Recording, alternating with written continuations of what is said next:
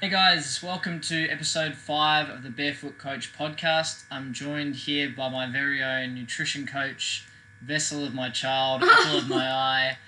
Uh, some would say better half, Kim Bunney from Mindset Nutrition, and Wow. she's here today to talk a little bit about some different concepts based around nutrition, involving a little bit more psychology, and how you can get a little bit more out of your daily practices when you approach it um, from a different different mindset, I guess you could say. So, Kim, tell us a little bit about yourself and uh, what you hope to achieve in the industry. Well, firstly, thank you for that lovely introduction. We're sitting uncomfortably close. I've never sat this close to a podcast guest yet. uh, okay, so about me. First of all, you've been so very patient with all of my study. It's true. it's ongoing. So I guess over the last four years, I've done a lot of study in nutrition and I've picked up internships with um, people like Eat to Perform. I work for them afterwards as well. My main focus, I guess, I started out wanting to be a nutrition coach, and then I kind of realized you can write people great plans, but then they come back and they're not quite able to stick to it. So I knew that there was always something a little bit more to it, and that's when I found the Institute of Psychology of Eating, and everything just became clear. So basically, my business works on helping people to understand and improve their relationship with their body and their mind and food. Cool. And currently you're, uh, you're studying a psych degree as well. Yep. Is going to take about eight years to complete. Just starting in a family at the same time and studying a psych degree. So, um, yeah, I, I like to work with people with disordered eating, and I, I one day I want to work clinically with eating disorders as well. So, um, hence the psych degree. I have done a diploma in counselling as well, and I'm a silver level practitioner with the Australian Centre for Eating Disorders. So, I do already work with people with uh, eating disorders and disordered eating, but I generally uh, refer out the parts that I'm not quite qualified to, to handle. Yep. And tell us a bit about a bit about the psychology of eating course that you've done, eating psychology. Yeah, wow. That honestly, that was a real game changer for me. For those, I didn't, I didn't think I was going to delve into this part of my history, but it is important to know, I guess, um, that I did struggle with orthorexia for a few years there, and I kind of found the Institute of Psychology of Eating right as I was in the midst of that. So, could you just give us a definition of orthorexia, just for the listeners who aren't quite familiar with it? Sure. So orthorexia is basically when you're obsessed with clean eating, you over-exercise, and you are very fixated on. It's more of wanting a fit physique rather than being thin, but some people go down the thin path as well. So I was very much in the thick of the fitness industry. I was working as a personal trainer at the time, and my whole life just revolved around food and exercise. And there was really not a lot else that could infiltrate my life at that point. I had no no time or energy to even entertain the idea of anything else. It was just food, exercise.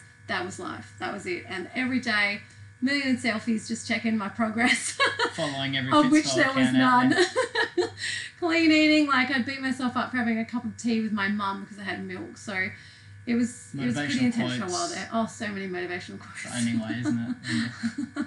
So much Deep in that cave. inspiration. Deep in that clean eating cave. Thank God I'm out of it. But um, the point of that story was Uh, it was basically just touching back on about your course. Yeah, yeah. So Yeah. basically, I, I mean, I don't want to sound talking up too much, but I really do feel like the course helped me heal my way through that because it basically taught me that there are emotions connected to the reasons we behave with food and there was a lot of emotions that I personally hadn't digested from a few other things which I won't go into today but that really kind of brought to my attention whoa i've got some stuff to deal with here and if i don't deal with it i'm going to be forever in this cycle of needing my body to be a certain way for me to be happy and i just didn't want to live like that anymore and uh, the course kind of really just guided me through that and now i'm able to do that for other people which i feel really grateful for. Would you say that's been the most influential thing you've studied thus far? oh 100% it was it was literally life changing for me and that sounds like yeah i don't know it's just i can't describe it And I dare say a lot of the people you've worked with as well have benefited immensely from that course as well. So Mm, mm. It just kind of brings out a side of nutrition that so many people are not getting access to. Like it just kind of brings about the truths, and when you hear them, you're like, ah, whoa, why didn't I do that? That makes so much more sense. And I think it's good. It's good that more people out there are starting to create connections with the mindset part of it, the practical part of it, let's say the macros or whatever it is that the person bases their meal plans and things like that on, and then linking a bit more of the mindset stuff. Um, my younger brother Quinn currently is studying nutrition and looking to branch off into that. It's one of his passions, and he's even starting to realize the amount of the enormity of the mindset and how what, Mm. what sort of role it plays in their long term goals. And Mhm.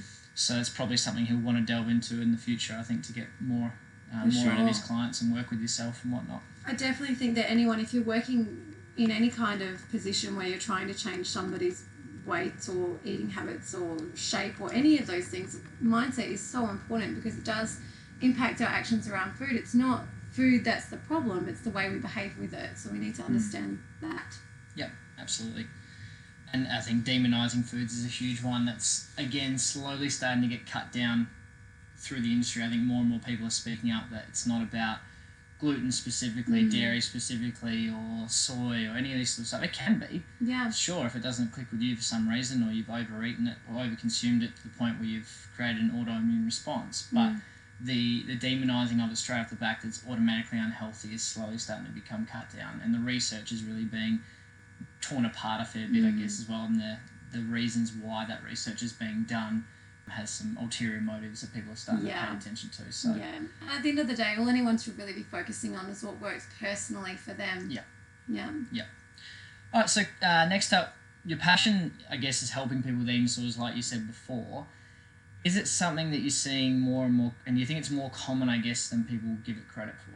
I think that it's a grey scale. I think there's so many people that are struggling with aspects of disordered eating. Like, for example, if you can't leave the house without feeling anxious because you haven't weighed yourself in the morning, that tells me there is some level of concern about your body weight, shape, or size that is impacting the way you're living your life. So, the basic definition of an eating disorder is persistent eating or exercise behaviors that negatively impact your life and there'll also be a very intense focus on changing your weight or shape of your body. So, the what you know, if you think about the way you go through your life, how often is your choices uh, negatively impacted by how you feel about yourself, your body, or food or exercise?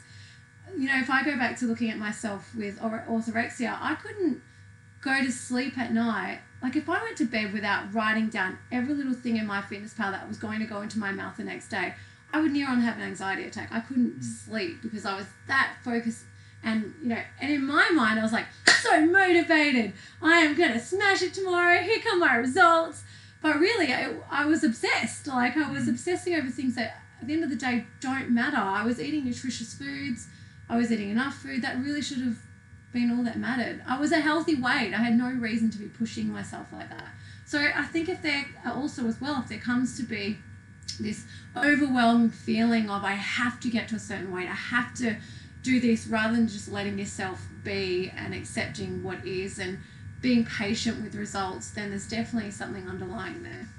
It's not. I mean, it's not a black and white thing, is it? No. I mean, there's lots of you know. That's why I don't really love the labels. I mean, they're just a way to define it. But you know, it's, it's essentially someone going 110 percent when really they should only only need to go about 80 percent to get results. So maybe it's 70 percent for a much longer term basis, but there's a lot more life quality there. Mm-hmm. And I guess it's this extreme version of life that we always want to try the next thing that's going to get us there quickly, and as and then essentially de- develops into something a lot worse for you in the long term. Yeah, and that's when the compensatory behaviors come in. So, of course, disordered eating isn't just under eating, it's also um, the binge eating from the under eating because you've woken up and thought, oh, I'm not going to have breakfast today because I'm going to do so great, I'm going to lose all this weight.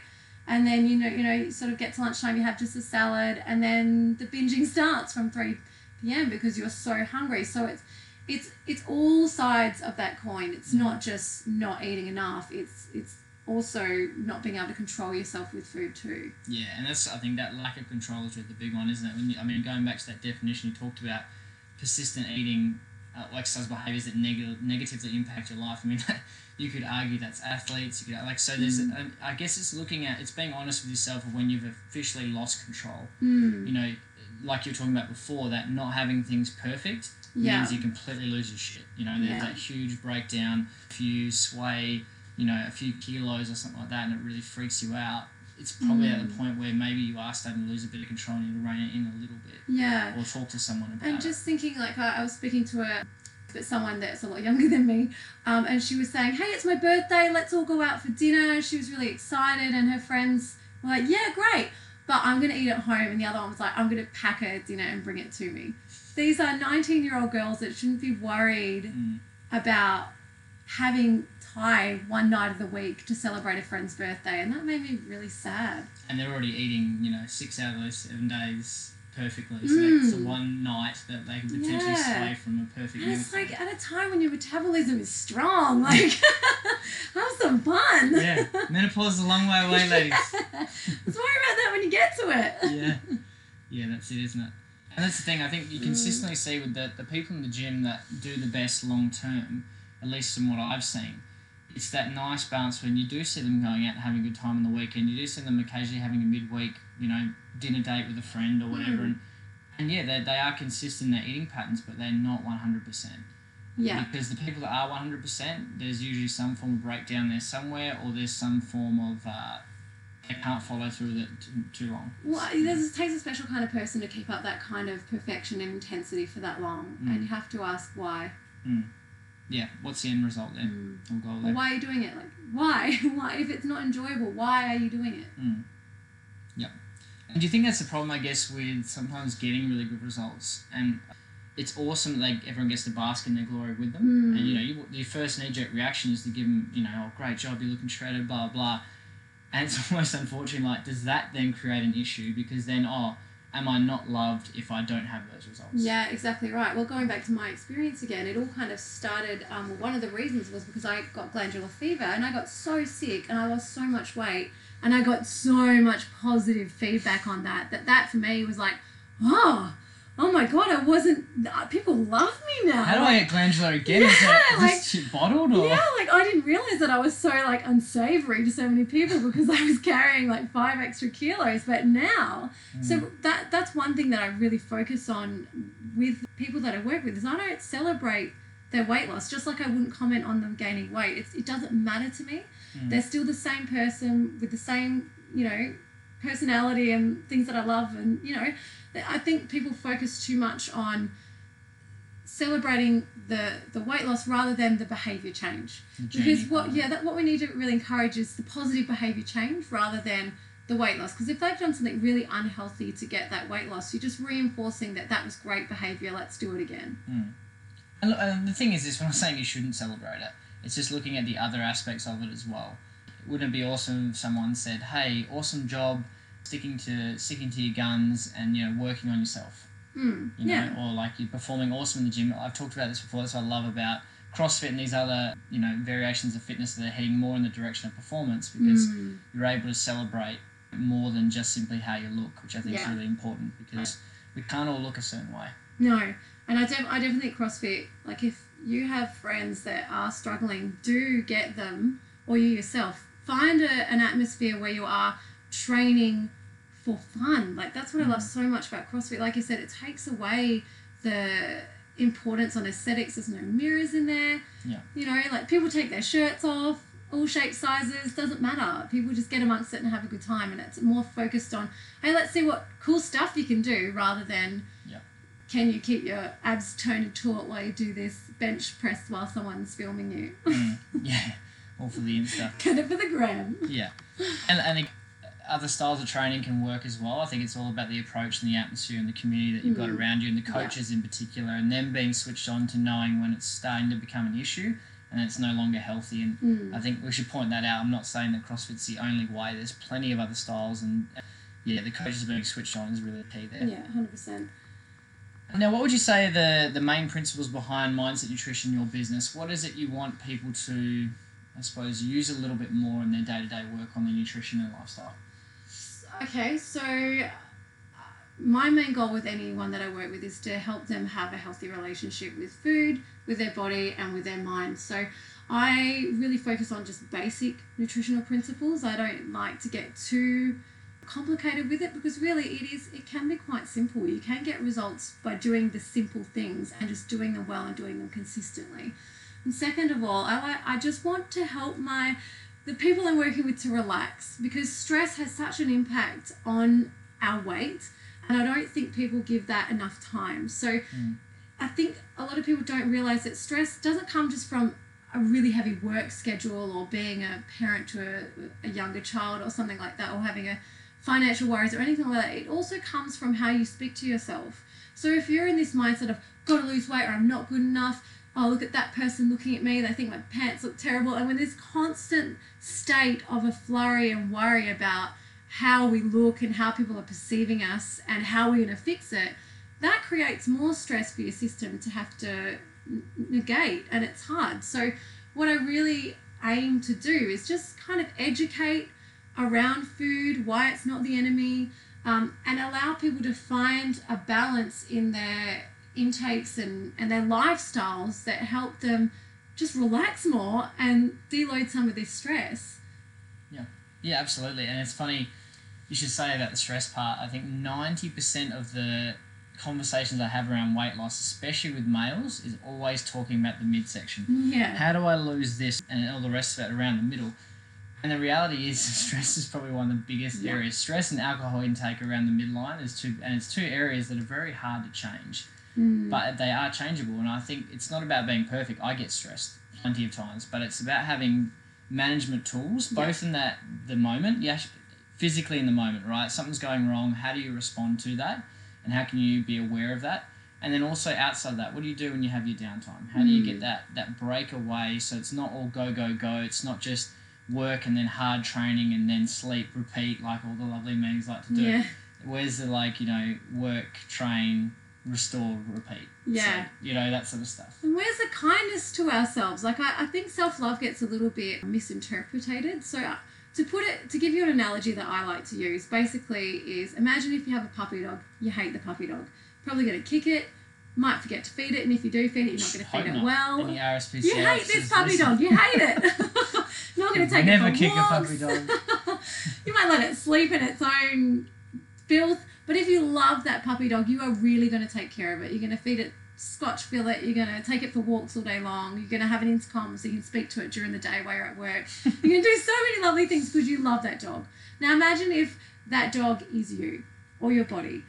Self love is about loving yourself enough to take care of yourself. It's not about taking pictures of yourself in bikinis at any size or shape and loving your skin great, which is wonderful and great if you want to do that. But self love is about loving yourself enough to take care of yourself, meaning eating in a way that's nutritionally sound and is, is working for you health wise. It means getting enough movement for your body. It means talking to yourself in a kind way. So, not letting yourself give yourself a barrage of negative comments all day long. It's about creating awareness into the areas in your life that are supportive and the ones that are actually bringing you down. I should phrase that um, properly as well. Basically, what Kim's saying is you would never kick that puppy. You Oh, would no. never, No, you never re- the puppy. mistreat that the puppy. puppy. so why do you mistreat yourself? You know, you are the puppy, basically, right? But I really like that because, again, when you talk about self love, it's that instant like eye roll from the trolls and all the Mm. rest of it. And the internet trolls, they, they steady their trigger finger and they're ready to type.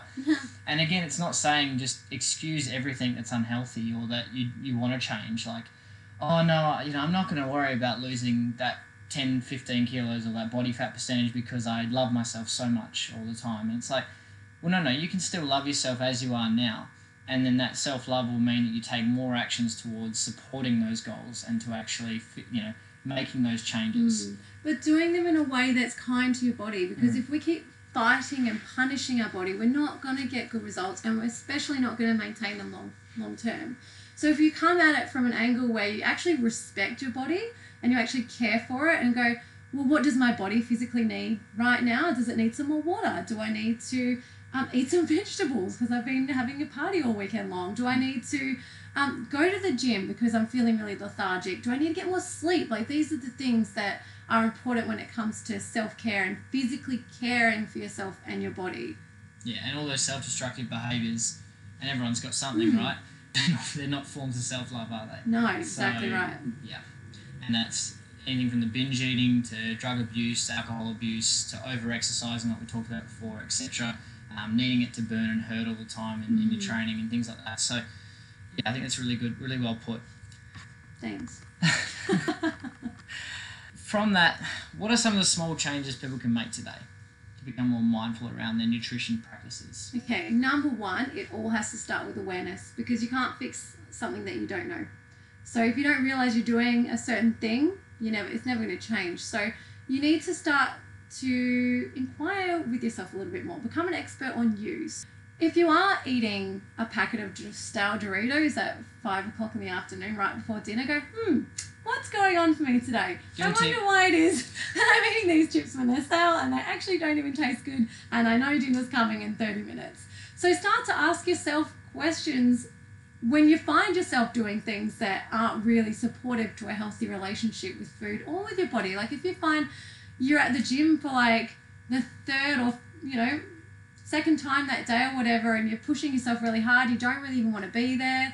You've already done enough that morning. Ask yourself, what what is going on for me today? Why do I feel the need to push myself so hard today? What is it that I'm trying to achieve?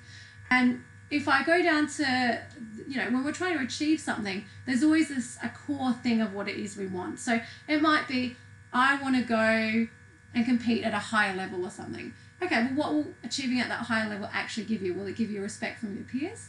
Will it give you respect for yourself? Will it give you happiness?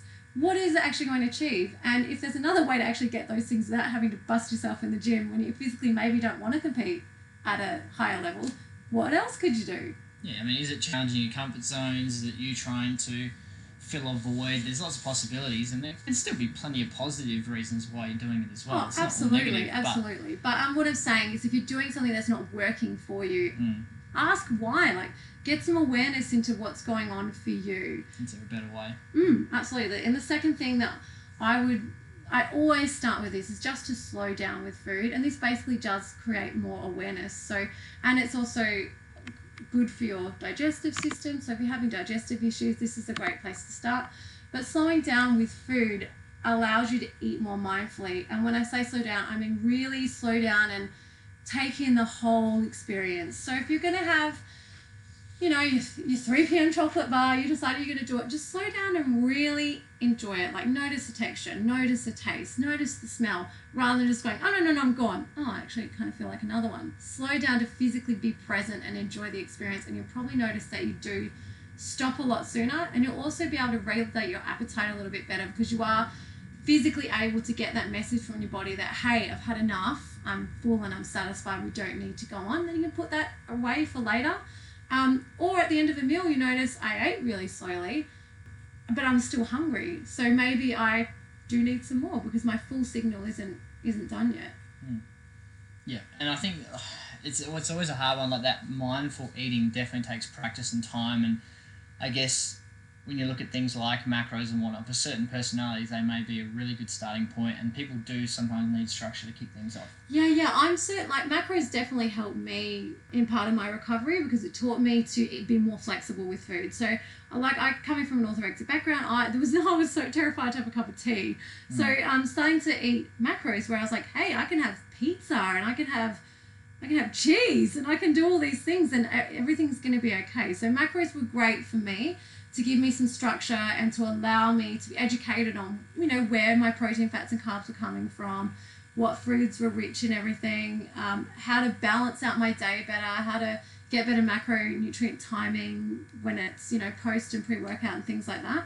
So, yeah, I definitely think that if you're someone that has been chronically dieting for a long time, that's my number one go to tool when they're ready. And then from there, once you kind of uh, get to a place where you're eating enough food and you've been doing that consistently for a while and all the fears of the carbs and the food and the sugars and the glutens and everything are gone, then you can move through to learning to mindfully eat. Because by then I would have been working with them for a while. They would have had a better take on listening to their body and actually acknowledging what it needs and being able to act on that. And from there, that's an easier place to mindfully eat. You don't want to start mindfully eating when you've been under eating for a very long time. Yeah, and that, that's the thing is that it's like uh, that's what I do like about the macro starting point is, and there's lots of really really good companies out there like um, uh, Team Ecto, there's Macrostax, Working Against Gravity, um, Uh, there's a method as well. Method. Um, so there's lots of ones that excellent for basing figuring out what that plan is, and in particular highlighting when you're under eating, which is something that we see a lot with people. Yeah. It doesn't always make sense, but the calories in, calories out thing definitely 100% is, is a thing and definitely works. But also, what happens is people tend to starve themselves thinking that'll work better and then have a big blowout, say, two or three days of the week. So you can think of, rather than thinking just daily calories, a weekly, monthly amount of calories counts as well and big, in a big way. Yeah, so what you're saying is it's a budget. You get a weekly budget Mm. of calories, and rather than blowing a lot of them on the weekend and then having to eat scantily throughout the week, Mm. you just basically eat more food every day instead. Um, and that will help so many things. It'll help you sleep better, help you perform better. Um, you'll have better balanced blood sugar, so you have less cravings. Hormones. Yeah, hormones, so many things that it can help just eating regularly. Yeah. Yeah. Yeah, and that's where that consistency does come in. Was, I've been asked a few times myself, like, what do you follow? What sort of plan do you structure around? And you'll see with me, it's not a structured plan. I've never followed macros in my life, but I realized the other day that it's probably more consistent than I give myself credit for it. Yeah. I always have my three meals. I always have uh, some form of a, like a protein shake based snack. I'll have a snack usually before dinner, which is my way of getting in the extra calories that I probably burnt in my session. So I'm I personally know I respond better to more carbs, so that's what I'll go through more. And this is where the mindful mindful eating stuff comes in. It's quite interesting. Is that I'll tend to have cravings across two or three days, as an Mm. example. So it might be like I'm not a big chocolate eater or a big su- sugary intake sort of person, but it might be all of a sudden for two or three days I'm craving chocolate, and I might smash half a block. Yeah.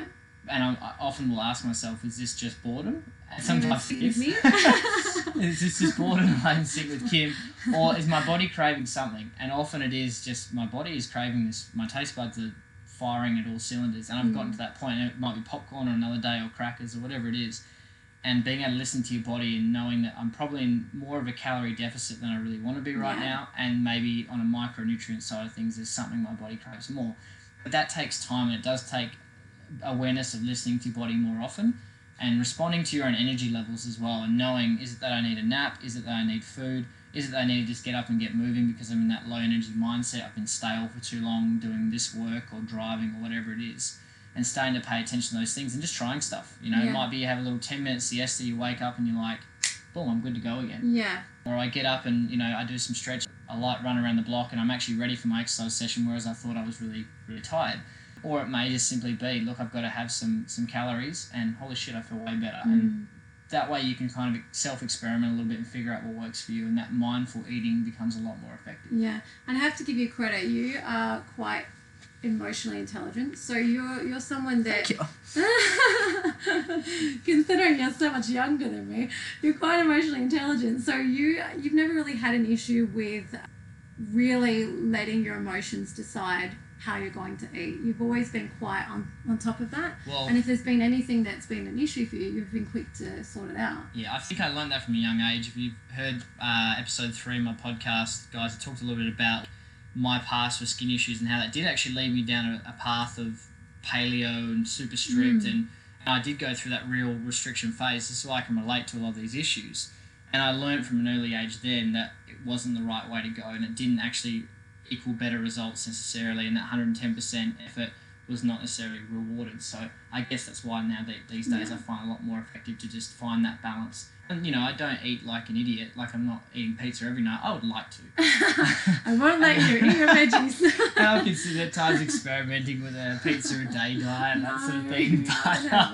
I'm well past that bulking stage. So for me now, it's just a nice, consistent um, focus more on health. So. And that, that really um, highlights something as well. It's not just about wanting to lose weight. There's a lot of people that struggle with eating issues because they want to put on weight. It's the same vicious cycle. Yeah. Mm. Absolutely, yeah. Oh, it works both ways for sure. And I guess uh, all my skinny peeps out there that went through um, high school and whatnot and getting teased with the same sort of thing, it, it, it definitely creates the same sort of issues. Whether you're in the gym, you know, four hours a day doing bodybuilding exercises, trying to build up that muscle that just never quite comes and never fills that void. It, it works. I think it, it, you can definitely relate to the, the opposite effect of people trying to lose weight and, and being teased at a young age for a similar kind of thing that it can be equally as hurtful. Mm. I think the difference is that people who have weight loss stories are probably uh, singled out more on the street for things like you know, just from shit people out there, really. I've Mm. heard some horror stories that I cannot relate to at all. So that's where I think the big difference lies is that feeling of being judged by people you do not know from a bar. Yeah. Who are you to judge? It makes me so angry. Yeah. Yeah. Don't get me on a rant, but anyway. Yeah, we, we're not going to go there because I could talk about that all day. I'm sure none of our listeners are those people, so yeah. we can't relate to those personality types. They got their own shit going on. Um, so, what else is important? I guess we've talked a little bit about mindful eating. We've talked a little bit about eating disorders and and sort of where do you think a lot of this stuff comes from? So, in particular, having a child, little nuggy, what has that changed for you? And I guess you, I know you've done a lot of research into this and listened to a lot of really knowledgeable people on the topic. How can we role model for our children better, and what's changed for you? Ah, so that's oh, that's two, that's two questions. So what's changed for me is I have a lot less time. so being a parent has really highlighted the importance of managing my stress and my energy and my time. So and uh, I think those things are something that's really underutilized in weight loss and also managing a healthy weight. Um, so for me, I know that if I don't get enough sleep, I'm finding it a lot harder to be um, more resilient with stressful things. So, like having a child, uh, if anyone is a parent, you know, it's it's some stress that is unavoidable at sometimes, and it does feel a lot worse when you are tired. So for me, I You don't love them all the time. No. Anyone who says that's a liar. Do you love them most when they're sleeping. no, she's the best. I do love her. Don't get it. Don't get us. Don't get us twisted. But for me, it was it became really apparent that if I was going to, especially starting at a psych degree, if I was going to manage my stress levels, I really need to manage my own energy and my time. So, I now obviously I've been doing this a long time. I'm quite in tune with what my body and my mind needs. So. I make sure that I look at what I've got ahead of me and I make time for the bits that are important. But I also schedule in things like today you're going to have a nap because you need one and uh, it doesn't matter how much you work that can go to the side or i'll make time to you know go out and let off some steam and catch up with a friend for a wine and have dinner or whatever i actually as well did things like i we put her in daycare and I, on those daycare days i chose not to train as much as i wanted to like i love my 9.30 girls i wanted to be there but for me it was more important to use that time more efficiently and to get more study done so in the long run, doing that allowed me to manage my time more effectively, manage my energy more effectively, so I wasn't stressed out later. And then those actions of stress, you know, because if you're stressed out with a little one and then you snap, I, I find it really, for me, it's really important to be as calm and friendly and happy around her as possible. It's not always going to happen, It's but it's important fault, for it? me. No, it's not her fault, and and that's why for me it was really important for me to manage my energy and my time to make sure that she got the best mum that was available to her at that time. Yeah. And just coincidentally, metabolic measures were in last week, and I've knocked my training back from four to five times a week to three to four, and I still gained, still gained muscle, still body fat went down. My eating still, I still ate mindfully. I, I guess I've got a Fitbit now, and that makes helps me sort of acknowledge if I've, especially with studying, if I'm eating a lot of snacks and I'm not moving a lot, so that probably helps a little bit as well. But yeah i think as as parents as well and anyone anyone manage your stress by managing your time and fit in the things that are prioritized. So measure manage your pressure and your urgency of things. So when you get up for the day um, we always seem to have this this feeling of like oh, got so much to do there's so much pressure to get it done and everything's urgent. If we just prioritize everything and go well that could be done next week this definitely needs to be done today and i'll do, do, do these two other things and then that's it for my day. And just take some pressure off and that really allows you to manage some of that stress and manage some of that that unnecessary pressure that you're putting on yourself And I think from an outsider looking in, obviously I wouldn't consider myself the primary carer. That would be Kim most of the time. I do help out as often as I can, but running a business that takes a lot of my time. So I would suggest two two bits of advice for any of the mums out there, and one is, or any of the primary carers, the dads as well, is saying no more often. So saying Yeah. no to things that you maybe don't have time to do and you don't really want to be doing. Like, and unfortunately that may mean catching up with a friend, or it might Mm. mean um, something that you you might get something out of, but you're not really going to have a huge, a great experience from or anything like that. So, saying no more often, and then in particular, um, saying yes to more help as well. So, you know, if you've got someone that's willing to help and you're just a little bit nervous because you don't want to be, you want to be there all the time, you want everything to be perfect, you just need that break. It's time to sort of let go of the the shackles a little bit, get out of that cabin fever, and get you just give yourself some time. Even if it's just sitting in a park with a coffee and just Oh yeah. nothing, no Sometimes thoughts. silence is so good. Yeah. Maybe it's a couple of drinks with friends. Maybe it is just you know not going to a restaurant and having to worry about breastfeeding or having to worry about a screaming child. I know or- you always struggled with the breastfeeding, didn't I it's always hard. I, I So gave it a crack, but, but yeah. I, so they're the big ones for me from outside looking in to help with that Mm. stress. I think is yeah, like saying saying no more often and saying yes to help. And on top of that, don't sweat the small stuff. Like the other day, Thea was playing in um, a bag of potting mix, and I was like, ah, she's having a good time. We'll, we'll clean it up later. She'll be right. She's got gastro now. It's not a big deal. she plays with the mugs and the things she drops on. Oh, it's okay. It's just a mug. You know, It's you don't need to let yourself. Um, yeah, you don't need to let yourself get worked up about the little things. Yeah. So now the modelling part. So modelling for parents. What do you think the most crucial parts are around food and nutrition? Because I, I would say most people. I don't know about your own clients, but most people that I've ever talked to about these sort of things, and we've delved a little bit deeper. There was always something. that- There was a well-meaning mother or father, or wh- or sometimes not well-meaning, Yeah. um, or auntie or uncle, or an Mm. elder of some description, or a brother or a sister that really messed it up for that person. And it's only once they become aware of that that they Yeah. really can move forward. So, what are some of the modelling things you like? Just phrases you hear, things that could be done better. Yeah. Yeah, so I love the phrase role modeling is the greatest form of education, don't teach, show.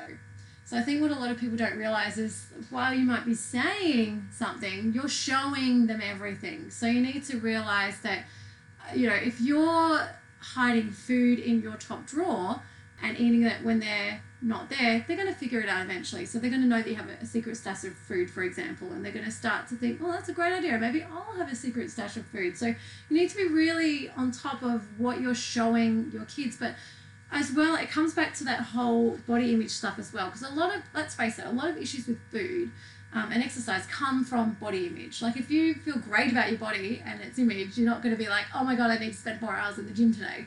So a lot of it comes from how we speak to our children about food and how we speak to our children about our bodies.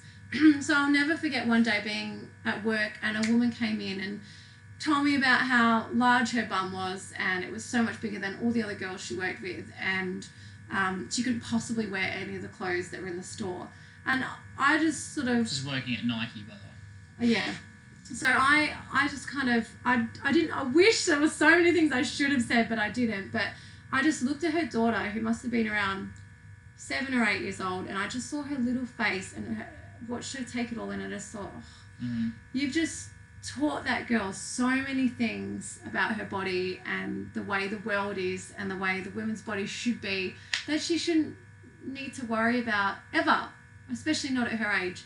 And it just made me really sad. So things that we need to really focus on is not talking about other people or their bodies. Like don't don't talk about how good Kim K looks in her in her leggings. Like don't talk about how you and your friend Karen are going to go on a diet over Christmas and you're going to lose 10 kilos and it's going to be amazing. Don't talk about how you can't eat certain foods. Just be really mindful about the things that you discuss and the things that you're portraying to your child because remember they have such bigger meanings and when we're kids we're still learning about what how the world works so we need to really teach our kids positive things. Like you know everyone's great at any size and we can mm. sh- you know show them that you're comfortable in your skin no matter no matter what it looks like. Because at the end of the day we're changing every second of every day. We're all we're all aging. We're all going to gain a little bit weight of weight as we get older. There are things that we can't stop so we need to stop trying to portray this image of perfection is possible all the time. It's just not not at all Yeah, and I think uh, from an exercise point of view, being a trainer, I think movement and play as Mm. opposed to exercise is a really important Yeah. definition there when you're teaching kids because exercise for me it's not it's not how it should be portrayed the definition but especially the way it's shown to kids is we exercise because we don't want to get fat yeah um, and we exercise because we want to be you know musclier or something if it's a if it's a boy so just teaching them to be able to play and what their bodies can do and marveling Mm. at that and really showing them like oh wow look at that you can do that and you can try Yeah. oh wow look you can do a rope climb or like whatever it is and teaching them that at an Yeah. early age even the word like using the word exercise in front of children kind of grates on me i, I mean it's up because to of the way it's portrayed Yeah, because the exercise means I'm going to exercise to. Generally, it portrays I'm exercising because I need to change the way I look. Mm. Whereas, you know, if I if I'm taking Thea to the gym, I'm like, come on, let's go see Daddy. Well, Mummy's gonna go play with her friends. So that's all Thea thinks that I'm just gonna go and have some fun and play with my friends. It's not about anything And else. they mimic the movement and Yeah, and obviously later on we'll be letting her know that you know this is important for our health, but we do it anyway because we like it, not because we we think we have to. Yeah, and I think, uh, and again, it's like whether you're a male, female, or whatnot, everyone has the right to be able to do whatever they want to do with their bodies, and that's really Yeah. important to teach them at a young age as well. Uh, The next part, I guess, we'll talk about is the modelling for personal trainers and people in the fitness industry. And what are some of the things you you interviewed a lot of people who had gone through weight loss journeys or currently going through it, and some of the insecurities around how their trainers and that the industry itself has made them feel. And what was some of the advice you give to people out there to help people bridge that gap between taking action? Yeah, one of the biggest things that stands out to me that was said over and over again was, as a big person, I try to take up less space. So Yeah.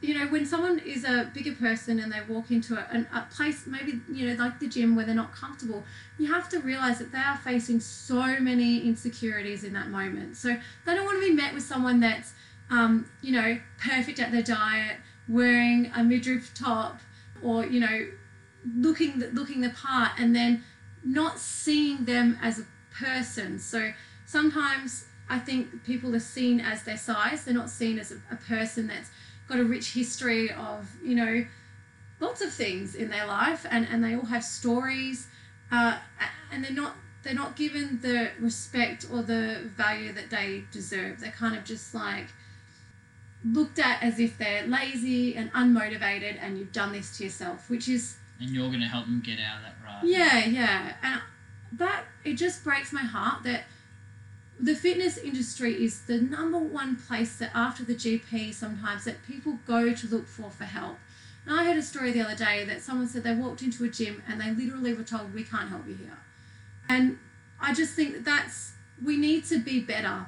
We need to be better at helping the people that need our help and we need to see that there is so much more to carrying a higher weight than um, than meets the eye. It's not this stereotypical thing that Of laziness. yeah, it's not. They're up laziness. against so many more barriers than, than a lot of other people. You know, uh, physiologically, um, psychologically, and physically. Like for some of them, it hurts to exercise. Some of them can't find exercise clothes that fit. Um, they're up against hormones that are continually making them hungry. There's just so much that they're up against, and I do talk about this actually in a seminar called Understanding Your Clients, and it basically just gives you an insight into what people with excess weight to lose go through on a daily basis and how to support them through their weight loss. And I, I just would like to see more support, more compassion, and more getting to know what that person is dealing with and taking it at a slower and steady pace rather than, you know, pounding the pavement straight away and, and pushing them and making them feel guilty for, you know, habits that have probably been lifelong. You know, you, you need to, if you're not ready to support someone, be ready to refer and get support for them, basically.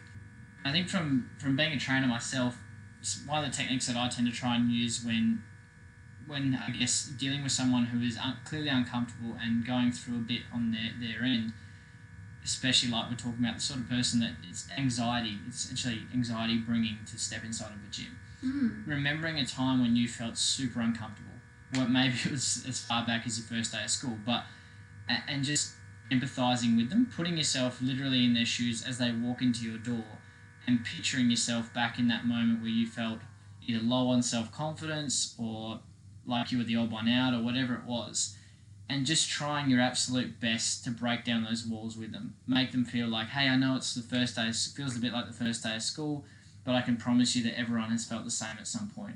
Completely get it. I remember, maybe even you go into that memory. I completely remember, you know, Mm. stepping into this, blah blah blah.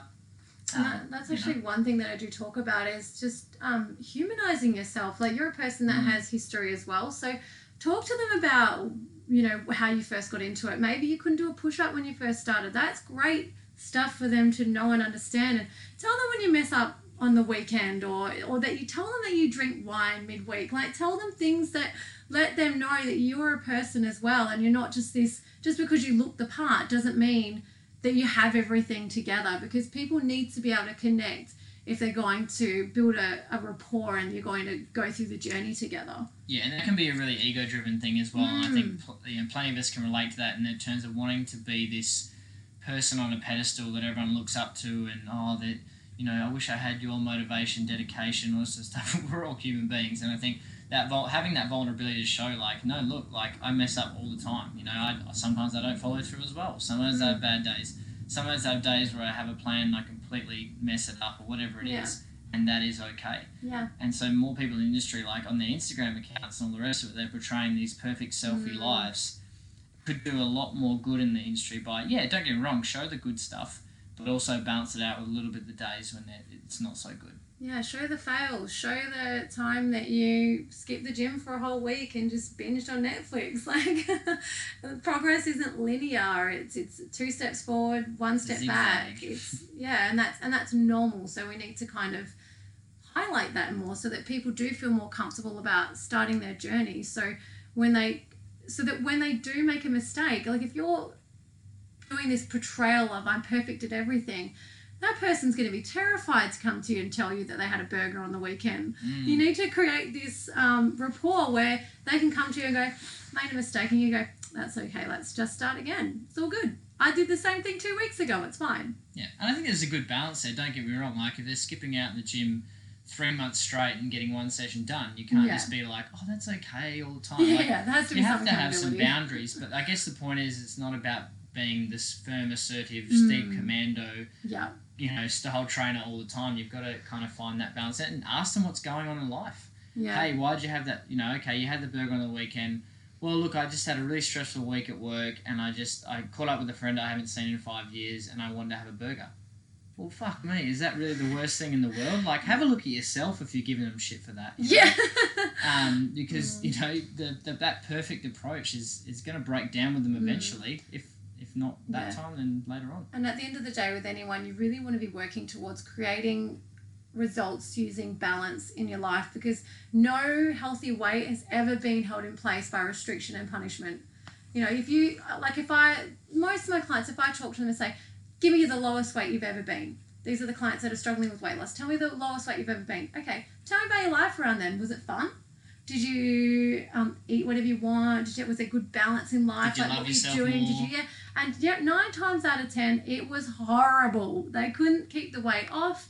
They gained it all back, and and obviously that's why they're back there. Well, there's a stat that I always come back to, and because it was mind blowing. It was like three years after the weight loss, ninety percent of people Yeah. put it back on. Yeah, Two years after the weight loss, I think it was eighty percent, and then one year was seventy percent. They are like outrageous statistics. So it Mhm. shows you that people are going about it in a really, really poor way. yeah. So if you really want to help, help them find a way to do it long term, and it's going to take longer, which is fine. That's totally fine. We don't need to rush it. And this is again where like a lot of the nutrition coaches out there are getting a lot better now, not demonizing approaches and not being too dogmatic on approaches either. So whether it's keto, veganism, flexible dieting with macros, paleo, whatever it is that works for you, just don't get too hung up on this is going to be 100% the way. I watched this documentary Mm. or I heard this guy speak on a podcast and I was like, oh, keto's for me, or, you know, flexible dieting is the only way, or whatever it is. It's finding an approach and figuring out what works best for you long term.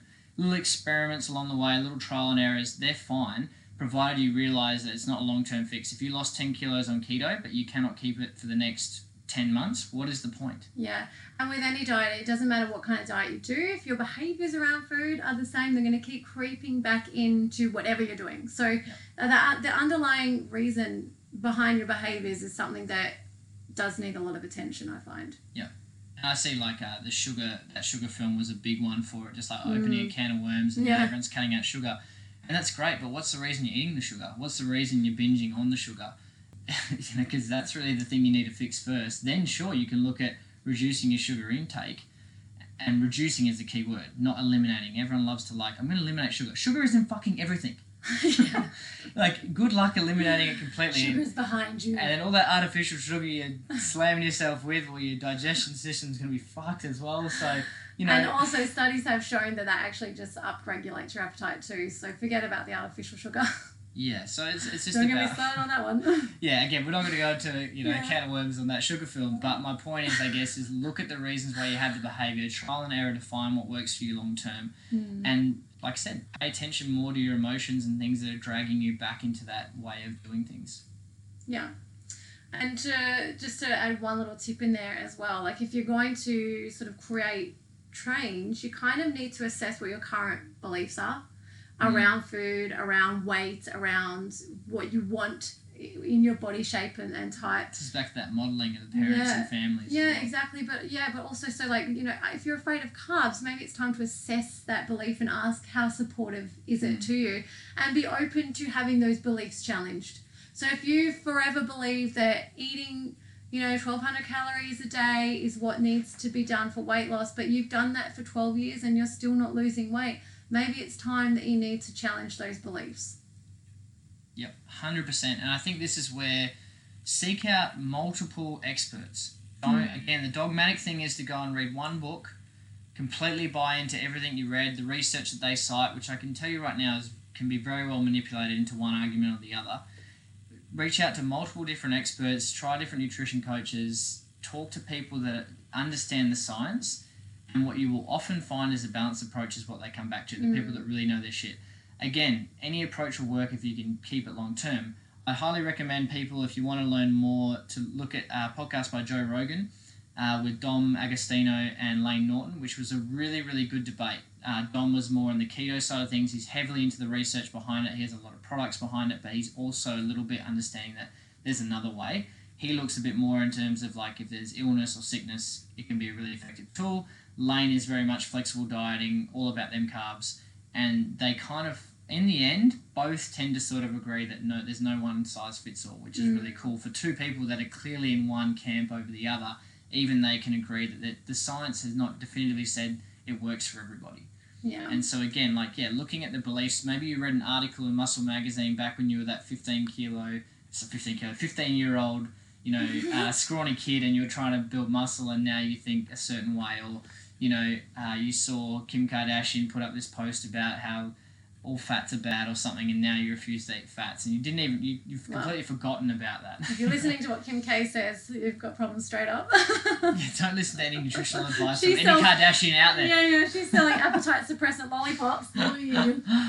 So yeah, I guess it's like looking at like what Kimmy's saying is look at those beliefs and where they've come from. Was it an educational piece and you just took it as dogma from there onwards? Was it that your parents taught you something that Mm. wasn't backed by science or education, but they were obviously educated on as well, Yeah, and asking and just- challenging it. yeah. And is it, or is it just your emotional thoughts that are coming up? You have to remember, thoughts are not facts. Mm. They are feelings as like well. You know, so just because you feel fat does not mean that you are. That's Mm. often a um, thing that disordered eating throws at you to say, well, we feel fat, we better do something about it rather than dealing with negative emotions. Mm. So, yeah, really to start to create some awareness and challenge your beliefs that are not working for you and write down what you're learning about yourself and keep track of it and notice where you can start to make some change. Yep, absolutely. And the biggest thing I think in changing, I talked a little bit about this in podcast one as well, is being okay with the goalposts changing and being okay with the fact that a, a slight change in direction may actually be healthier for you long term. Mm. So I'll give you an example. When I was at my lightest, let's say I was 55, 56 kilos and I wanted to get to the heaviest part, and I maybe have got dreams of being this hulking man, you know. I want to be 95 kilos and all the ladies will love that. I would love you the- at least 2% more. yeah, so Kim only loves me now 95%. If I was Yeah. that 95 kilo oh, man, man. so much more. I might cook you dessert as well. and even up to recently, you know, I had this belief that to be good at my sport, I had to be heavier and all this sort of stuff. And it it definitely, I think I've kind of come to a point where I realised that, okay, I'm not 95, but I'd stay around 75 to 80. I'm somewhere in that ratio. And I'm happy with where Mm. I am at. I don't need to change any more physically. I don't need to put on more muscle. I don't need to be leaner. I don't need to be necessarily like 50 kilos stronger. I don't need to like scare scare young children at the shopping centre because I'm such a Hope hulking not. massive man. Was that one of your goals? and a beast biking, you know, all this sort of stuff. And I'm okay with that. Whereas if you talk to, say, you know, 16 year old Koo and, you Oh. know, you know, told him that was the go, he'd probably be like, nah, man, like, That you're an idiot. Like, why would you? Why would you stop at seventy five? Like, get that ninety five, you You know, pussy. You know, The, like. the funny thing is, like speaking from my perspective, I didn't even notice when you gained all that weight. I Oh, with the go mad thing. I, I mean, you say all that weight. Wasn't that much. like you were walking in sideways through rooms and I didn't even notice. No, like I didn't even notice at all. Like that you No. gained, and I didn't even notice when it was gone either. Because at the end Yeah. of the day, I'm with you for you. Yeah. Sean Coo inside there, not. Yeah. Not what's on the outside, and I think that's what a lot of people forget. Like a lot of people are striving for these things because they want to be loved, Mm. but at the end of the day, like if you're going to date someone that looks great but is a total douchebag, like that's not going to last a very long time. What we all want is to be connected, Mm. and we're going to look for that connection, not not the rippling 95 kilo man. Yeah. and the goals will change. That, Yeah. that's, the summary I'm we're getting all at. changing. We're all getting older. All, you Yeah. know, nothing's. You don't care about the same shit in five years' time, so don't kill yourself now over something that's not going to matter. Yeah. Mm. Exactly right. Cool, cool. All right, well, thank you again, babe, for being on. Uh, really enjoyed that. A, a little bit of a deeper dive into some of the mindset stuff around nutrition. Uh, where can people contact you if they want to learn more? Uh, yeah, so I've got a Facebook page, um, which is Kim Bunney Mindset Nutrition. And I also have uh, my Instagram page, which is exactly the same name, Kim Bunney underscore Mindset Nutrition. Uh, and I also have my website, uh, which is mindsetnutrition.com.au. Awesome, guys. Thank you again for listening in. Hopefully that was helpful um, and triggers a few things there for you to go and find out a bit more about yourself, ask a few deeper questions. Be with you next week for episode six. Cheers. Thanks for having me, sweet cheeks.